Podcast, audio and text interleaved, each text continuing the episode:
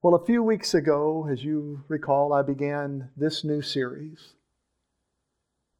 It's a series I'm calling The Case for Grace. And the signature message of this series is forsaking the hybrid gospel. Today, I'm going to minister for a few minutes through the third message in this series, a message I'm calling Breadcrumbs of grace. Now, I can't speak for you, but I can speak for me. And I believe when I stand here, I speak for the Father as well. Given the choice, I prefer the breadcrumbs of grace over the loaf of law. Have you ever noticed that when it comes to legalism and the law, that so much of the church is kind of like that 1972 television commercial. You'll all recognize it when I say it. Let go my ego. So much of the church, when you start messing with their legalism, you start messing with their law centered doctrine. That is the mentality let go my ego. They simply do not want you to mess with the way that they've been programmed. You know, I was thinking about this yesterday and I thought, what is it that makes people want to hold on to the erroneous doctrine that they've been programmed with and not walk away from this hybrid gospel? Is it really something as simple as pride? Is it that? Is it fear? Is it embarrassment? Is it the climate of satisfaction? Because we realize it's going to take work to change. And it does, friends. You have to work against the programming because the programming keeps sending signals to you. And as this transformation begins to take place, how many of you know the way you were programmed wants to still use its voice. Perhaps people are just too sophisticated. Maybe that's it. Is it the thought for many people that I've got to start over? Friends, I don't know about you, but I was never happier in my life than just to start over. Even though I had been a believer for many, many years. Friends, a gospel that adds even a thimble of law to an ocean of grace is an impostor gospel. It's an impossible gospel. I'm talking about an emulsified gospel. Let's just call it what Paul called it. He said it's no gospel at all. How did the church get into this condition, you ask? How did the church wander so far away from her freedoms? Well, those are thorny questions. And I wish all the answers were poke free. But I know when you deal with thorns, you're going to get poked, aren't you? Come on, you're going to get poked. Friends, I'm never here to pick a fight. I'm never here to point a finger or to poke fun at anyone. I am here to stand for our freedoms in Christ.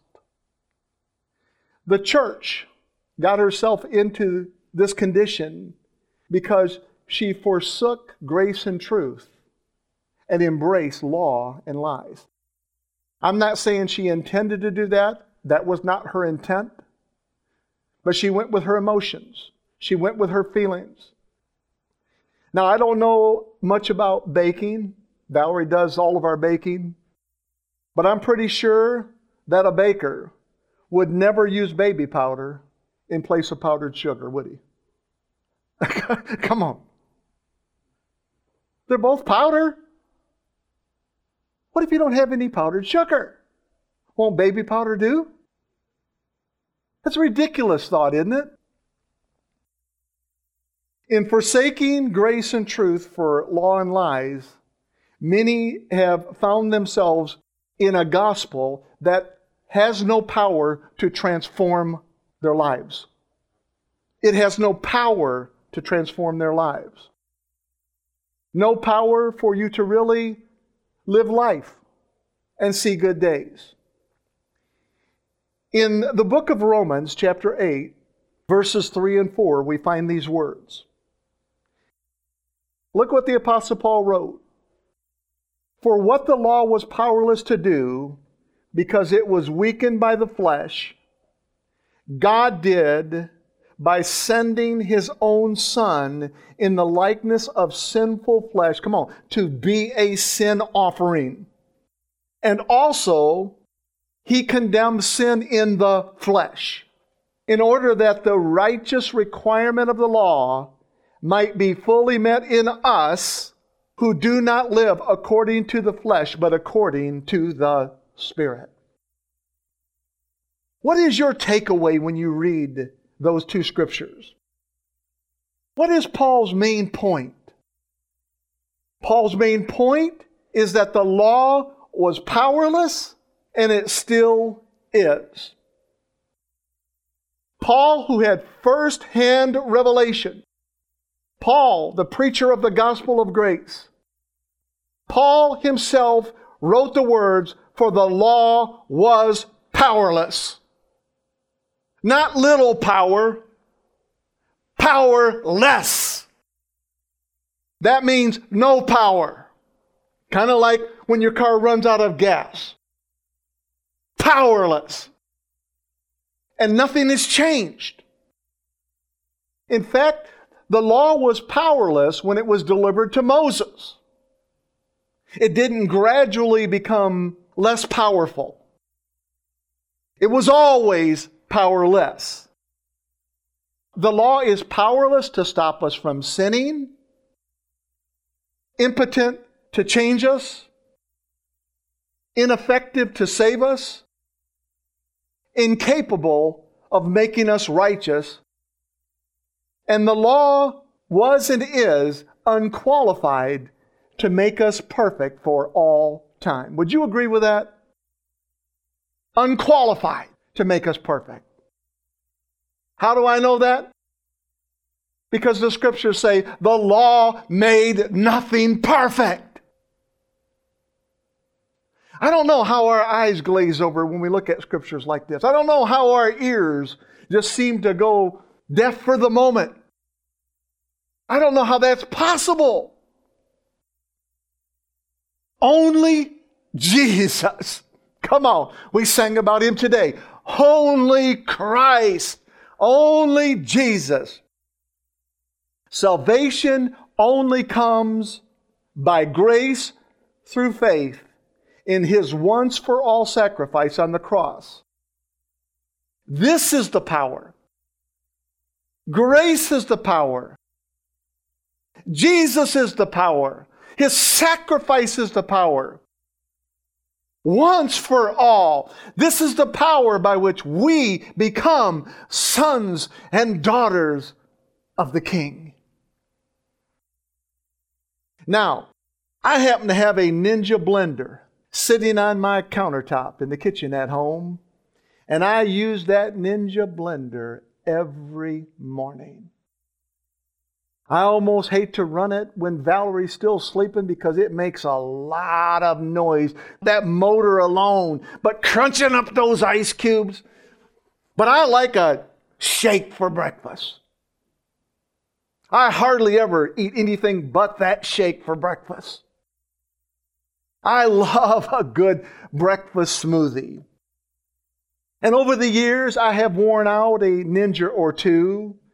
And I can assure you, on the day that I wear out that current ninja, the day that that current ninja becomes powerless, it will be disposed of. It will probably happen that same day, if not the next, because I don't want to have to go without my shakes, okay? Pastor Mark, are you saying that the law was disposed of?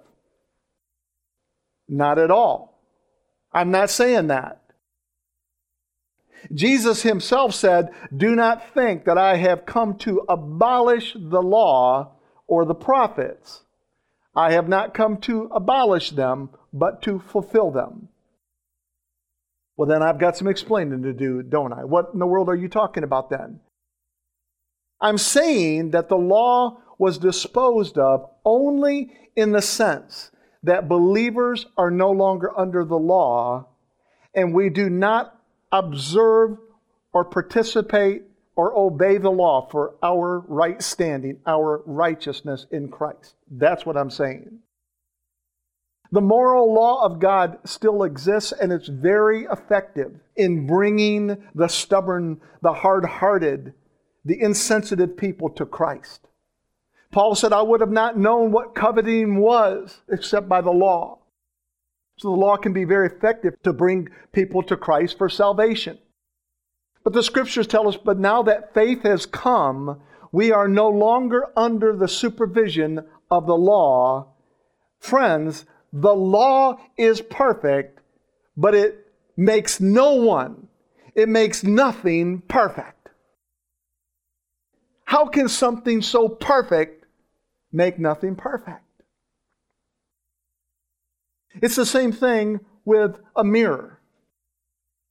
The mirror can tell you you need to comb your hair, but the mirror has no ability to comb your hair. And that's what the law can do. It can tell you certain things, but we are no longer under the law. We're free from the law. We're dead to the law. We're no longer under the law, and Christ is the end of the law for those that believe. Christianity has been taught that, like a ninja blender, we need to blend the old covenant with the new covenant, the law with grace, in order to serve up a smoothie that is nutritious and well balanced. I hear that word. You need to balance things, brother. Well balanced for us to drink. But in doing so, we would be emulsifying grace and truth with law and lies. Friends, I've come by today to remind us that if we blend together a pint of milk, a squirt of stevia, a scoop of shake mix, a handful of nuts, a heaping teaspoon of cocoa powder, and five or six ice cubes. That's my drink, by the way. And then we throw in a cup of law and two cups of grace. You know what we end up with? we end up with a Molotov cocktail. We end up with a drink that is unfit for human consumption. You cannot, you cannot add anything to His grace. His grace is no longer beautiful to me when I feel like I have to add something to it because I'm essentially saying your grace was not enough. And that's a slap in the face of Jesus. His grace was enough. God told Paul, My grace is sufficient for thee. In other words, he was saying, Paul, don't look anywhere else. Don't look to the left, don't look to the right, don't look behind you. Paul, I'm telling you, you will always find my grace is sufficient. Drinking a drink that has law mixed into it is a recipe for failure and frustration. You don't lose your salvation, but you feel like a failure. You can never get rid of that guilt and shame and condemnation. You can never soar above fear. It's a recipe for failure and frustration. Grace needs no enhancers, no substitutes, no helpers, and no artificial ingredients, no man made stuff. Doesn't need it, friends. Fall in love with Him, fall in love with His grace. Watch it change you. In Galatians chapter 3, verses 1 through 6, we find these words. This is the Apostle Paul writing. Look what he says. He says, You foolish Galatians. I have been saved for 28 years. I don't know as though I've ever written a letter. I don't know as though I've ever looked somebody in the eyes and said, You're foolish. I've thought it. He's pretty brazen, isn't he? He's pretty bold. But he's got a point for writing this letter to the Galatians. And how many of you know there's just times in life you got to tackle stuff? You got to get stuff out there. You got to talk about stuff. And the Apostle Paul says, You foolish Galatians. Now, the word foolish there, you may think it sounds like, like stupid Galatians. He's not saying that, friends. The word foolish is probably not the best translation for us. When you look it up in the Greek, it literally means sensual. You know, like the five senses, sensual. It means you're operating by feelings and emotions. And so the Apostle Paul says, okay, I know your problem. I've heard enough about what's going on there. I know the condition you were in when I left. I'm hearing all the reports, and I know your problem. You're going by feelings and emotions again. And you know what happens in the church? People build, they build a doctrine around feelings and emotions. They build a doctrine, an entire doctrine. Because that's what they want to be true. That's what they desire to be true. He's calling them foolish Galatians, but he's literally saying, You sensual, you emotional, you go by the feelings, Galatians. And later on, he would say, I set before your very eyes Jesus Christ, the bread of life, and you traded him away for a loaf of law. You foolish Galatians. The word foolish in the Greek is the word anoetos. It originates from two Greek words. A, A is alpha, and alpha means first. The alpha and the omega. The beginning and the end. The first and the last. Alpha means first. And noeo means to understand. In other words, by calling the Galatians foolish, he was literally saying, You don't understand the first thing about the true gospel. He used a word that they would have been familiar with that I don't understand the first principle. I don't understand the first thing. And that's a problem, wouldn't you agree? How many of you want people behind the wheel that don't understand the first thing about driving? I don't want to be on the streets, do you? No. We want them to understand a lot about driving. And so when the Apostle Paul is challenging them, showing them one true gospel and how you get there, he's saying, based on what I'm hearing about you, you don't understand the first thing about the gospel of grace.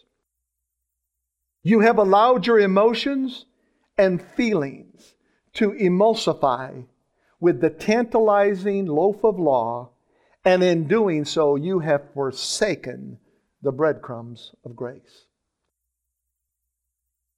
The next thing he says, after he says, You foolish Galatians, he says, Who has bewitched you?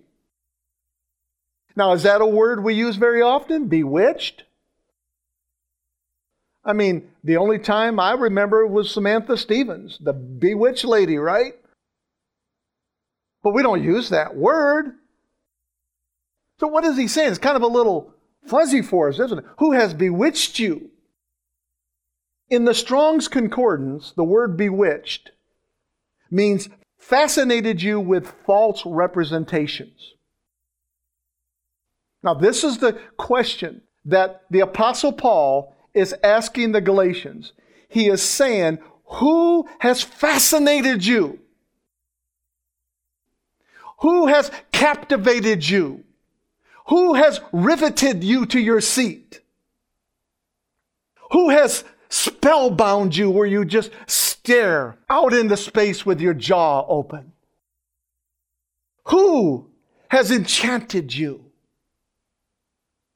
Who is that? Now, the Apostle Paul knows who it is. This is a rhetorical question. But sometimes you have to ask those kind of things to get people to thinking. He knows who it is. He knows it's the Judaizers. So in the concordance, who has bewitched you means who has fascinated you.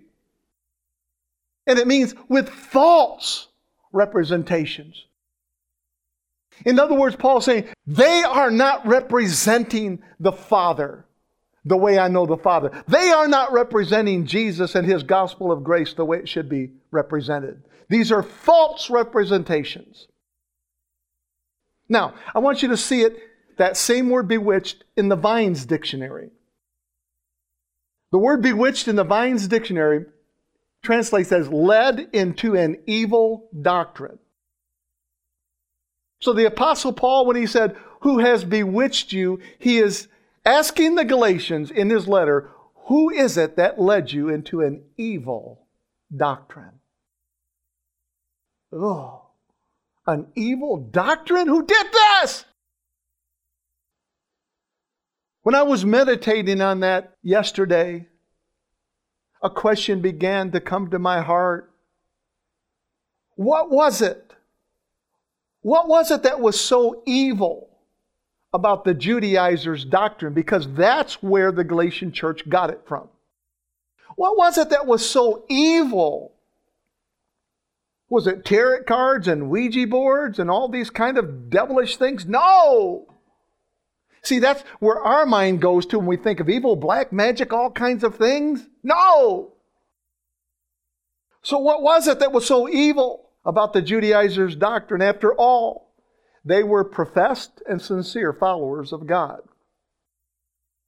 Their doctrine was evil because they taught that Gentile believers needed to be circumcised and that Gentile believers needed to obey the entire Mosaic law, the law of Moses. You had to obey it, you had to keep it. And the Apostle Paul would say that is an evil doctrine. Friends, it creates an emotional pain on the inside of me that I can't locate when I hear ministers put the body of Christ under the law. Because I know they're going to stay stuck. You remember when we had just rear wheel drives on our vehicles? It was so easy to get hung up in the snow, right? And the worst case scenario, if you got stuck, you waited till spring. The ice melted away, the snow went away, and you're no longer stuck. But the Apostle Paul is saying, You're stuck. You can never get out of this. You can never get out of this doctrine unless you see that it's Christ plus nothing. Because the moment you put yourself under the law, I don't care if it's circumcision or baptism, it doesn't matter what ism it is, whatever it is, then that means you have to obey the entire law. And now we're talking about a law that made nothing perfect. You see the merry-go-round that you're on, minus the Mary? You see how that works?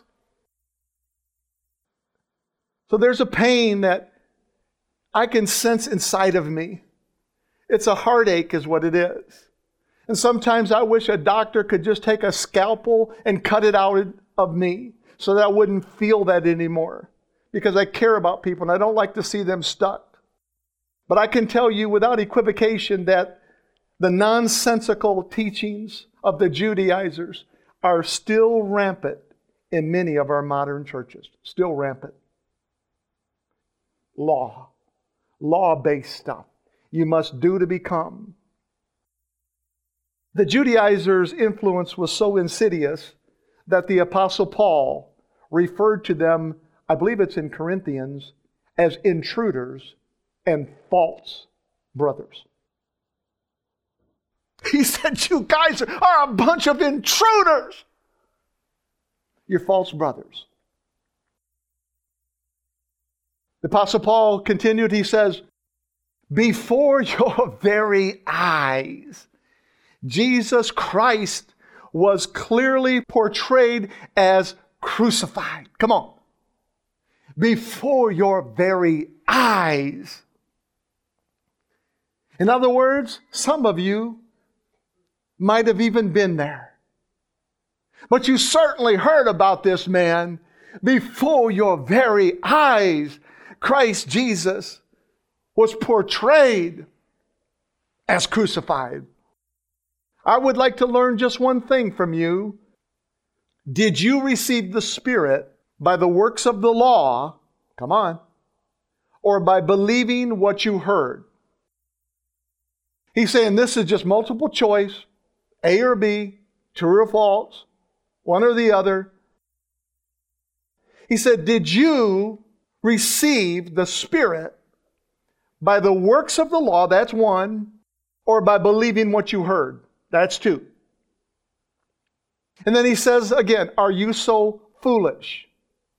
Are you so sensual? Are you so emotional that I can't even talk to you without you falling apart? Am I going to hurt your feelings? He says, Are you so foolish? After beginning by means of the Spirit, he takes them all the way back. He said, Listen, I'm going to help you. After beginning by means of the Spirit, are you now trying to finish by means of the flesh? Come on, guys. That's what Paul's saying. Come on, guys. He was saying, Your journey by grace through faith began with God's power. And are you so foolish that you think you're going to maintain it or finish it off with your power? Can you believe he was dealing with stuff like that? We're still dealing with it. Then he says, Have you experienced so much in vain? If it really was in vain. So again, I ask does God give you His Spirit and work miracles among you by the works of the law or by believing what you heard? Question hasn't changed. You have two options yes or no, A or B, one or two, true or false. So also Abraham believed God and it was credited to him as righteousness. No multiple choice for Abraham. I'm going to believe my father. I'm going to believe God. As the Apostle Paul pens his letter to the Galatians, you can tell he's a bit ticked off. He's dealing with some stuff, okay? He's getting some things off of his chest. We call it venting today, right? He's upset with the Judaizers, no question about it. He's a little upset with the Galatians, but moreover, he's upset with their choices. Why? Because he wants better for them. He wants to know why. Why are you trading away the breadcrumbs of grace for the loaf of law? Why'd you do that? Friends, bigger in the natural is not always better. I have been to the Smithsonian Institution and I have walked up to the bulletproof display case that encases the Hope Diamond, that three, four hundred million dollar diamond. Very small diamond, but unique and perfect. And I can tell you for sure that that diamond is worth more than all the ground it came out of. And you and I are worth far more than the law based theology that we came out of. You see, when Paul visited the Galatians during his first missionary journey, he preached Christ alone for salvation. It was not ambiguous. There was no plan B. He preached Christ alone for salvation.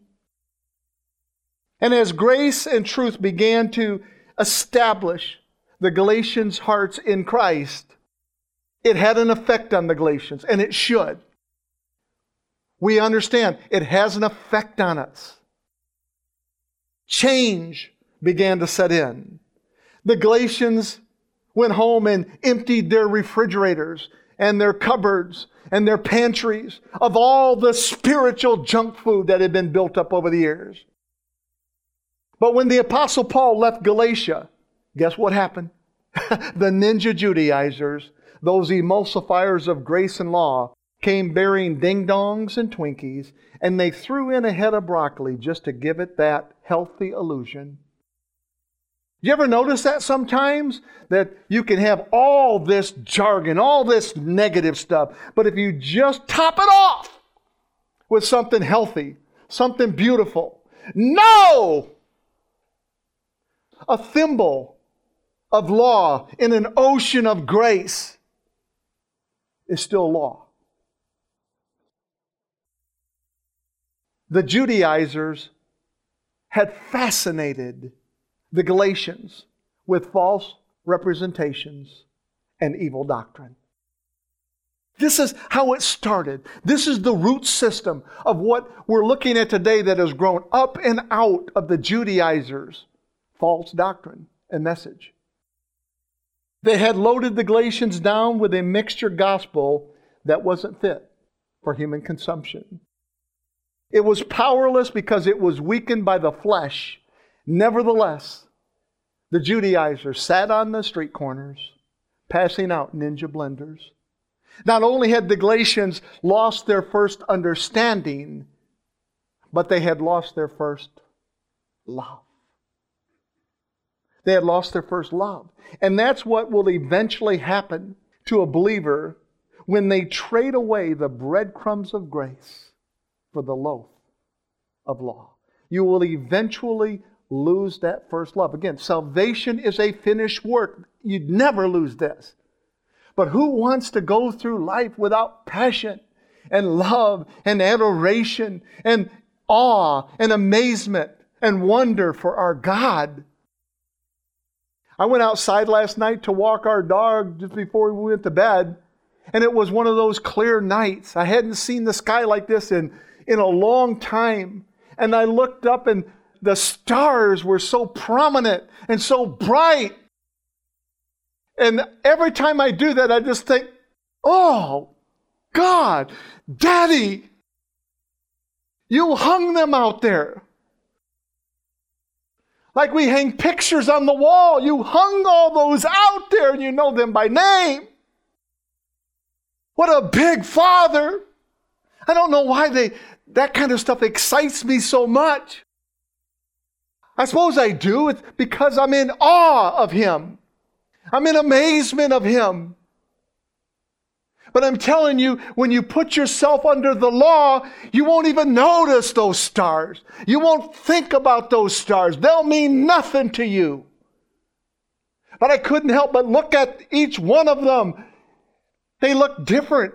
One had just a very unique appearance to it. And I thought, that is so awesome, Daddy. So amazed by His goodness and grace, His power. And then Paul continued in Galatians chapter 3. There he said, So also Abraham believed God, and it was credited to him as righteousness. Okay? All he did was believe God. Understand then that those who have faith are children of Abraham. Scriptures foresaw that God would, come on, justify the Gentiles by faith. Come on. Is there anything else there that we need to be justified by? We're justified by putting the faith that He gave us in Jesus, in the gospel of grace, in the finished work of the cross. That's it. Scriptures foresaw that God would justify the Gentiles by faith and announce the gospel in advance to Abraham. You didn't realize that was grace for Abraham too. Abraham didn't deserve that. It's grace.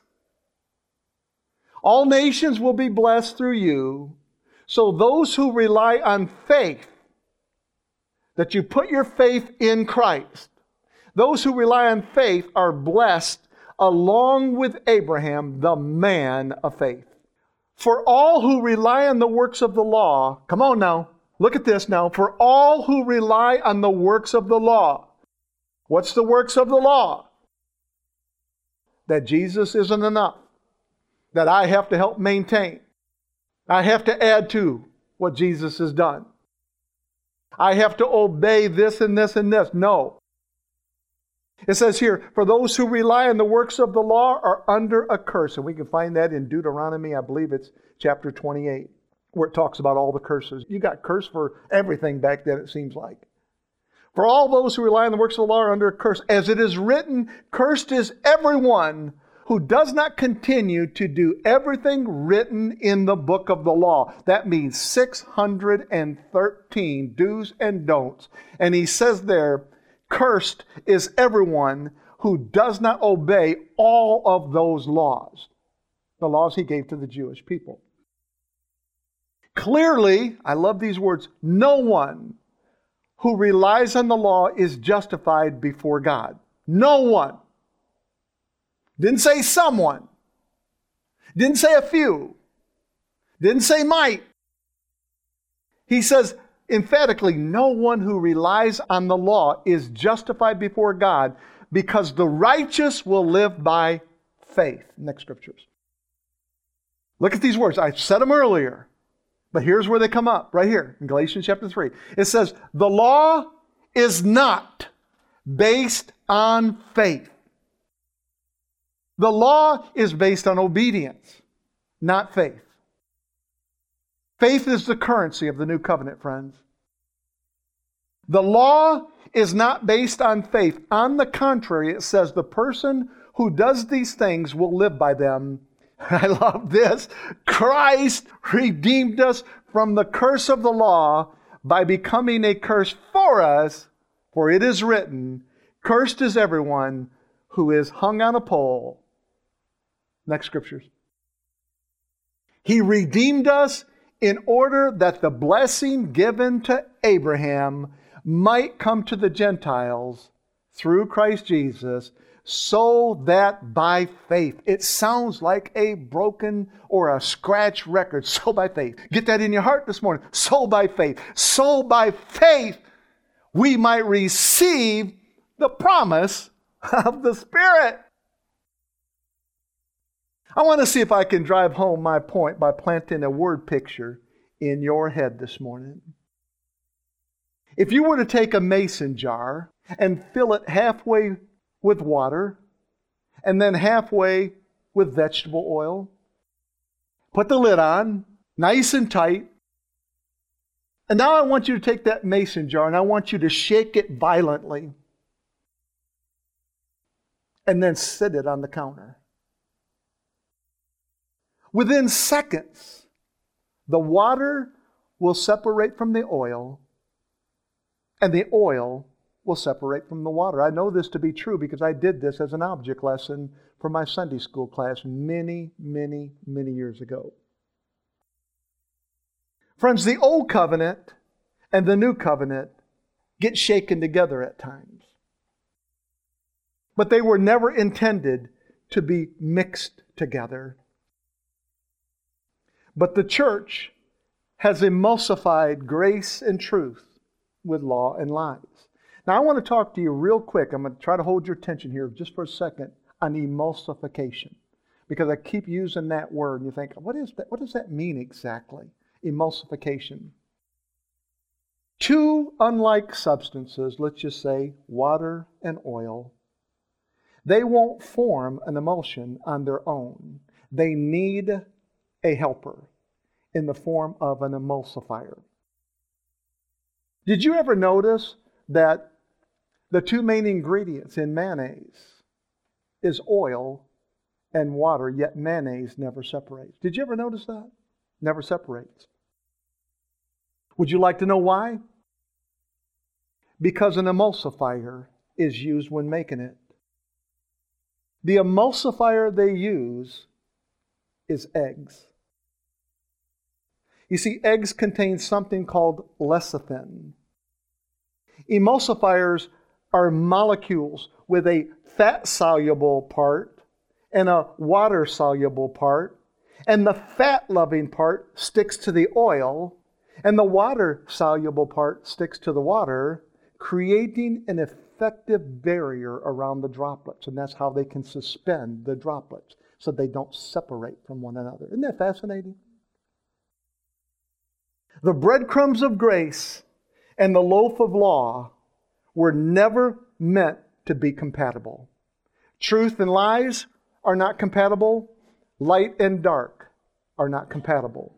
The emulsifier that the church whisks into her doctrine in order to make grace and law, truth and lies, one with one another, come on, is fear and ignorance. That's all. Now, folks, I feel like I'm dealing with something today because I'm trying to break some nonsense off of people, okay? That's the emulsifier they use. Is fear, oh, be afraid, be afraid, be afraid. And just ignorance. Don't go look, don't go look, don't go look. And in doing so, they have created their own barriers, making it impossible for people to see the finished work of the cross, to see the finished work of Jesus Christ. And like the Apostle Paul said in his letter to the Galatians, you don't understand the first thing about the gospel. He said, because you are attempting to use feelings and emotions, fascinations and false doctrines as your emulsifier, whisking them together into the finished work of grace. The Apostle Paul opens that third chapter bombarding the Galatians with questions. Why is Paul so fired up? Is he a salesman on commission? Absolutely not. He's a son that has been commissioned. Did you know that for decades that public speaking was the number one fear of people? I was shocked when I Googled that yesterday to find out that the fear of public speaking is not even in the top 10 anymore. Where did the fear of public speaking go? Well, it didn't go anywhere, it just moved down the list. You see, greater threats and fears took its place. The number one fear today, according to 62.1% of all Americans, is corrupt governmental officials. That is the number one fear today. In the top 10, you had things like the fear of spiders, the fear of flying in a plane. Those were all up there, but we live in a different world, friends. How did we get ourselves into such chaos and corruption? How did we become so foolish in our day to day decisions? How did we become so enchanted with false representations? How were we led into evil doctrines? Friends, it begins at home. It begins by shaping our children's appetite to crave the loaf of law rather than the breadcrumbs of grace. In the natural, parents are the dominant determination of a child's eating behavior and food choices. Dining together is meant to be more than just a time to fill our bellies. It's a time around the table of social interaction. It's a time to listen and to laugh and to love one another. It's a time to learn manners and values and the reasons why we're so thankful. It's a time of bonding and a time of training up a child. It's a time even for course correction and certainly a time for praise. It's a time to share the goodnesses and the graces of God that transpired, that took place that day. It's a time to sprinkle the breadcrumbs of grace into our little children's bowls of soup. Sadly, only about 30% of all families eat dinner together on a regular basis. Therefore, most children don't understand the first thing about the values of life. It's our responsibility as parents to set the table with good food choices, not only in the physical sense, friends, but also in the psychological, in the mental, and in the spiritual senses as well. From the food that's put before them on the table to the television programs that they're allowed to watch to the church doctrine that they are exposed to, our children are developing lifelong habits and belief systems. belief systems and habits they're not going to want to give up very easy. Ministers have a very similar role. We are called to set the table with a profusion of grace rather than confusion of garbage. In Matthew chapter 15, verses 21 through 28, we find these words. Leaving that place, Jesus withdrew to the region of Tyre and Sidon. A Canaanite woman from that vicinity came to see him, crying out, Lord, come on, Lord, son of David. And I believe that's what she sounded like because there's an exclamation point that they used in the Greek. That means she had some passion behind this, desperation behind this. She said, Lord, son of David, have mercy on me. My daughter is demon possessed and suffering terribly. Now, I find this fascinating. It says, Jesus did not answer a word. So his disciples came to him and urged him, Send her away, for she keeps crying out after us. We say it today like, Get out of here, you bother me, right? Send her away, Jesus. She's making too much noise. She's making too much of a fuss. She keeps crying after us. Jesus answered, I was sent only to the lost sheep of Israel. The woman came and knelt before him. Lord, help me, she said.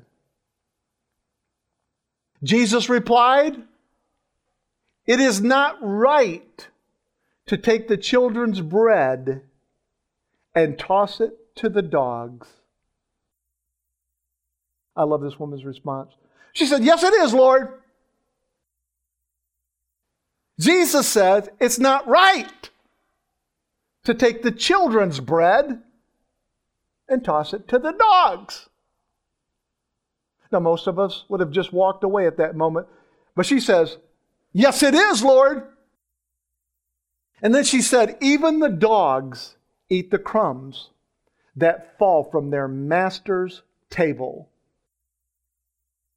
And then Jesus said to her, Woman, you have great faith. Your request is granted. And her daughter was healed at that moment. What a heartwarming, desperation canceling story. A story that makes me fall in love with Jesus and the finished work of grace all the more.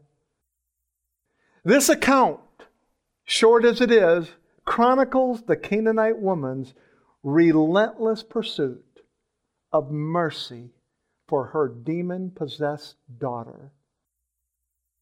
But there was one problem. And it was no small problem. It was an enormous problem.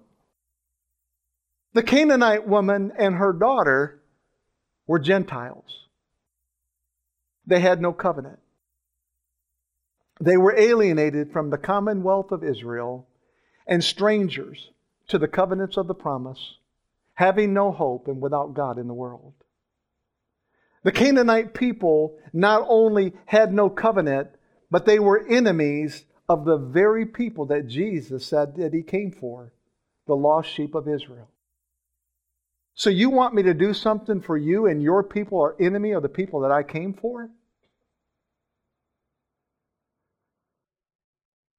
But in the quietness of that moment, none of that mattered.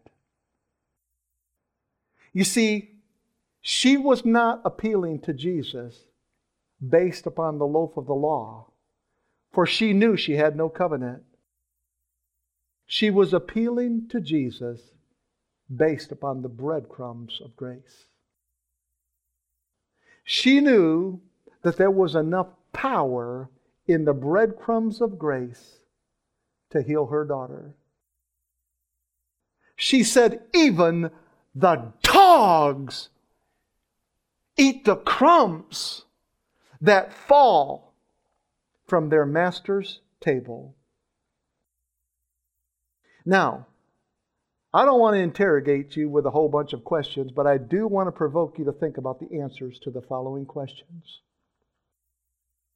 When will the church come to the same conclusion that the Syrophoenician mother came to? That God's entire kingdom operates by grace through faith. When will the church forsake the hybrid gospel? I'm talking about the gospel that wears out ninja blenders in its attempt to emulsify law and grace. When will the church realize that the law is powerless to save and transform? When will believers' appetites for the loaf of law cease?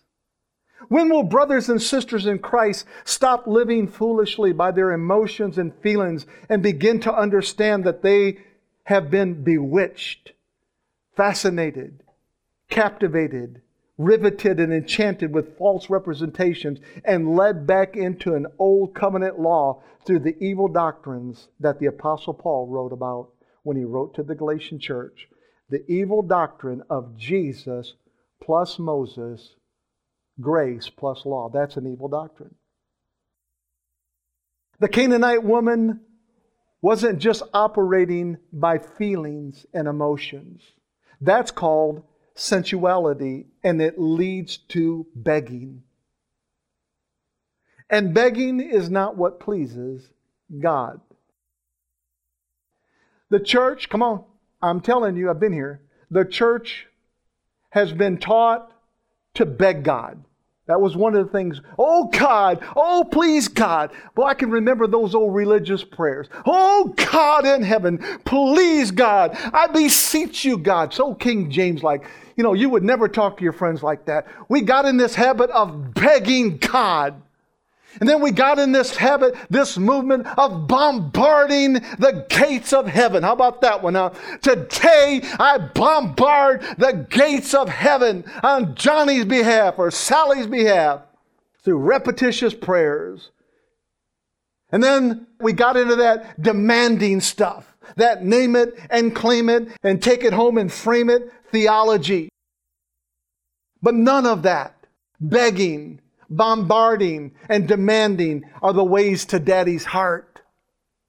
That Syrophoenician mama was operating by what she understood to be true. But once again, there was one major problem. Jesus was a Jew and she was a Gentile. He was sent to the lost sheep of Israel and she was not included in that bunch.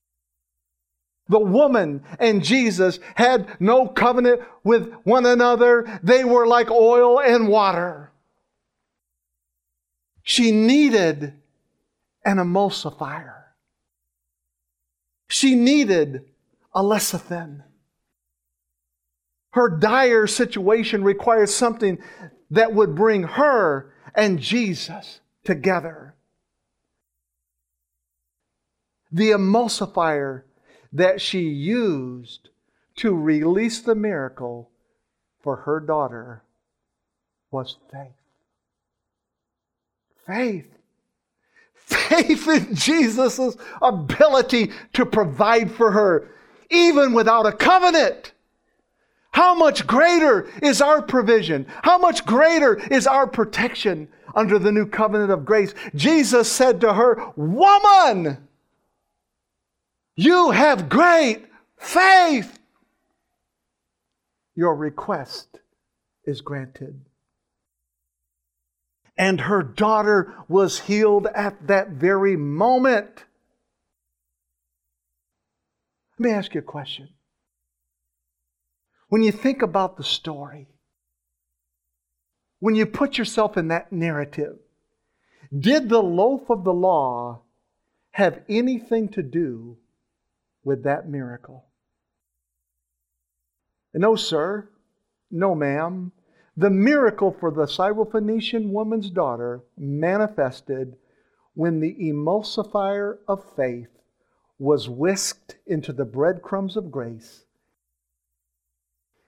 Faith in Jesus' grace will always lead us into salvation and deliverance. Always. Always, always. My closing thoughts and scriptures come from Joshua chapter 9. How many of you know that Joshua is a type and shadow of our Lord Jesus Christ? As Joshua led the children of Israel into the promised land, likewise, Jesus has led us into his promised land. Joshua made treaties of peace and ratified oaths with his neighbors while they were yet enemies. And once Joshua ratified an oath, he kept it. In the same manner, we brought nothing of value to God's table. We were just enemies. We came like dry, moldy bread. We came to the table like cracked wineskins. We came to the table with worn out clothes and sandals. But fortunately for us, the Father doesn't look upon the outward appearance of man, He looks upon the heart. What impresses the Father is that we approach Him with like precious faith. He's so impressed with that. Hear the words that Jesus spoke again to the Syrophoenician woman. You have great faith. Your request is granted. No more begging, no more bombarding, no more demanding, but knowing your rights as sons and daughters. Your request is granted. Friends, Jesus is our oath keeper before the Father. He will never break his promises to us, never break his oath to us. In Joshua chapter 9, verses 1 through 15, these are my closing scriptures. Now, when all the kings west of the Jordan heard about these things, the kings in the hill country, in the western foothills, and along the entire coast of the Mediterranean Sea, and as far as Lebanon, they came together to wage war against Joshua and Israel. You got a lot of kings. You got a lot of soldiers, a lot of territories. And look at their motivation to wage war against Joshua and Israel. However, when the people of Gibeon heard what Joshua had done to Jericho and Ai, they resorted to a ruse. They went as a delegation whose donkeys were loaded with worn out sacks and old wineskins cracked and mended.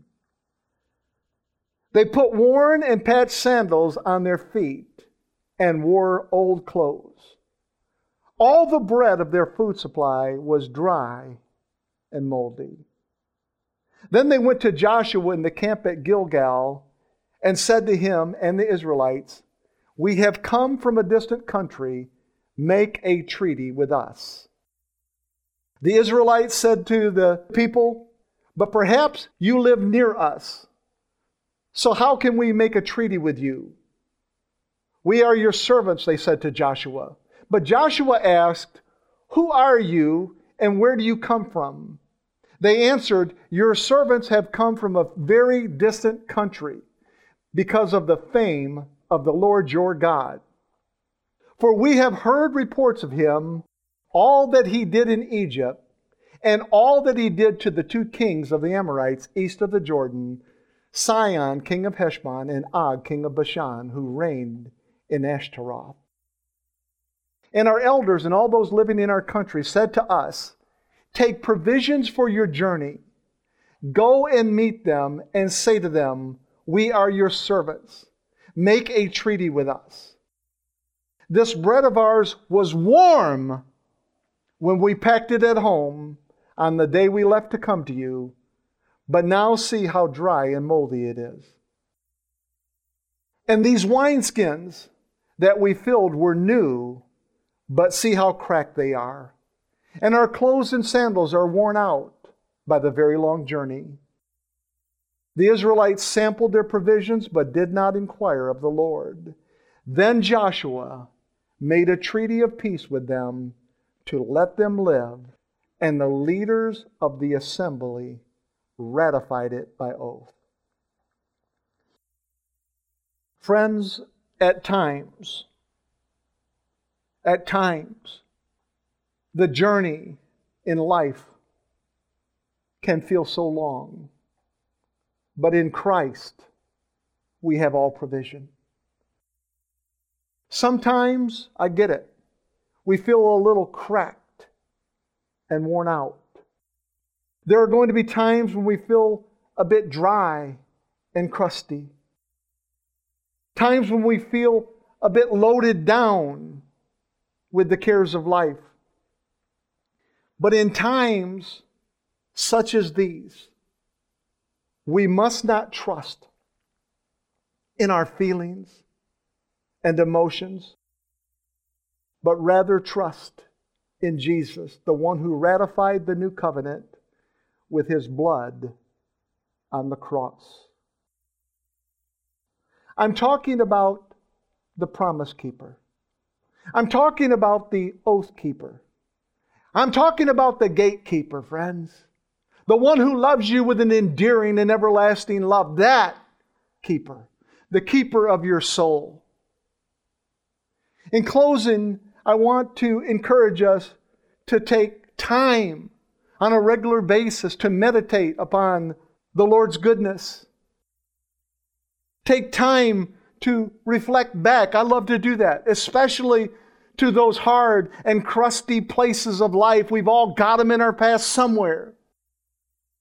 Take time to reflect back. Would you like to know what you'll discover? Would you like to know what will happen to you? Would you like to know what you're going to see? Well, friends, you're going to discover that your journey to where you are today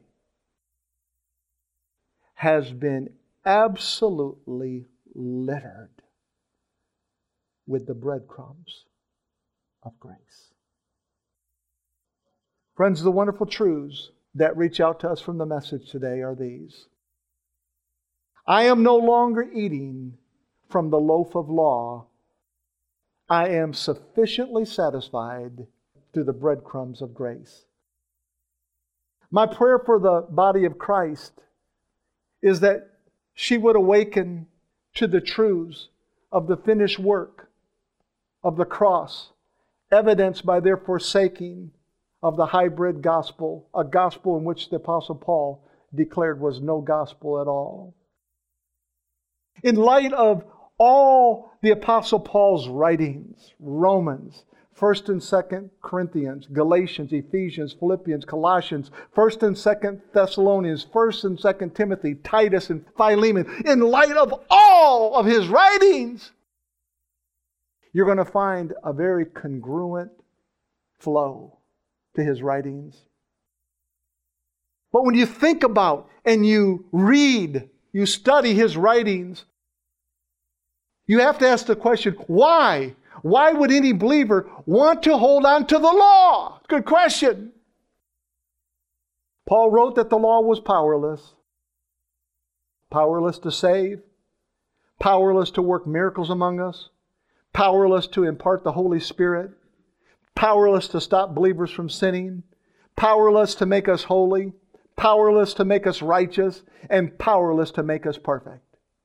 Only God can supply all of these virtues, and He supplies all of our need through Christ Jesus our Lord. Friends, I told you earlier, I love a good breakfast smoothie. Just as long as no law is added in as one of the ingredients. Even a pinch, even a hint of law makes it intolerable to drink. You say, Pastor Mark, I've got a question for you. What about all the ministers that teach their people that they have to balance law with grace? I've heard them say that even recently. Well, brother, you got to balance grace with some law. What about those ministers that say that? Well, I say to you and I say to them, please show me that in the Word. Show me that in the Bible. Friend, you will search forever because it's not there. It's not there. In order for law and grace to become one, they would have to become emulsified with one another. So the question becomes where do I find the lecithin, the bonding agent to marry law with grace? You see, there's only one bonding agent that gains us access into grace, and that bonding agent is faith. Just ask the Syrophoenician woman. But the scriptures tell us that the law is not based on faith.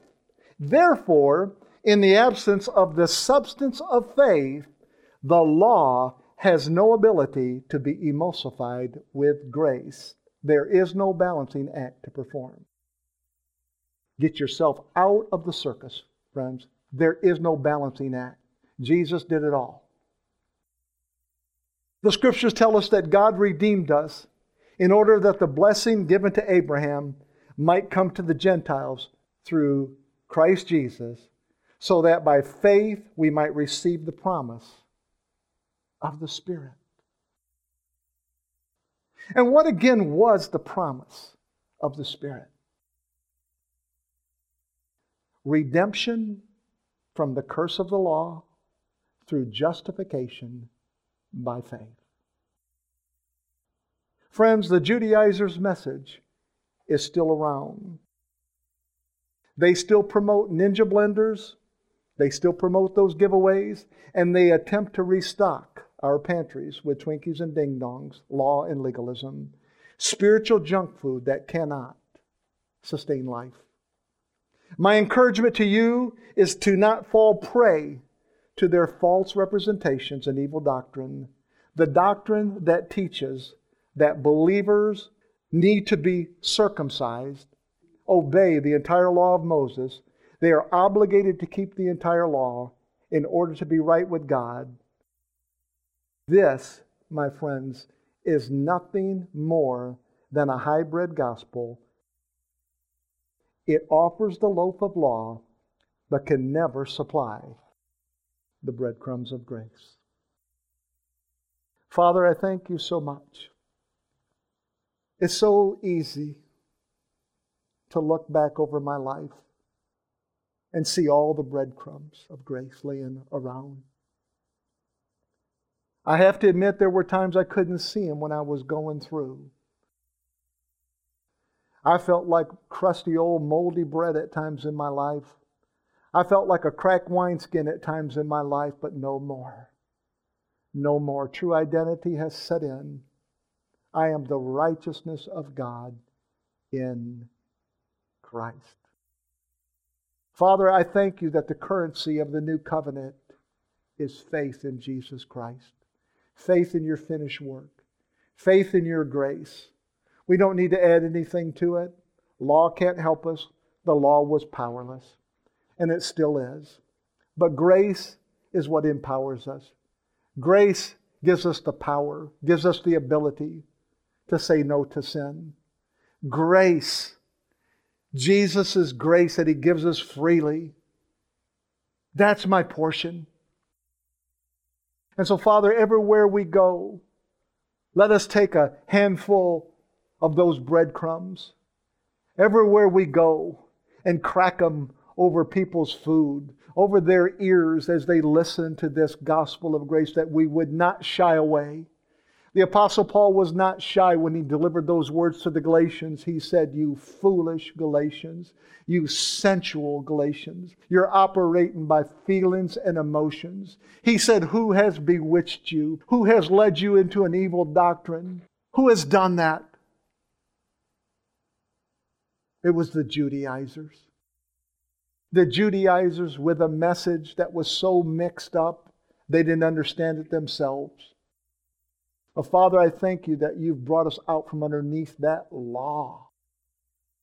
You've taken away that loaf of law and you've set the table and you've invited us to come to the table and you serve breadcrumbs of grace, for which I say thank you, Jesus.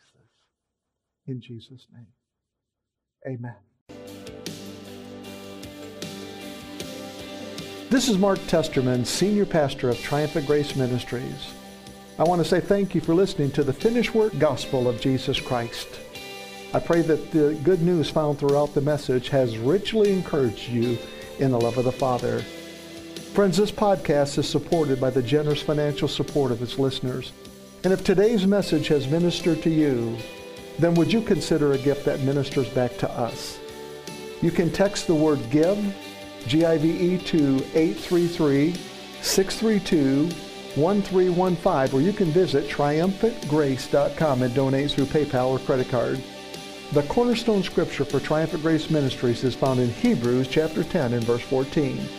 For by one sacrifice he has made perfect forever those who are being made holy. Great grace, such grace, triumphant grace to you. God bless you.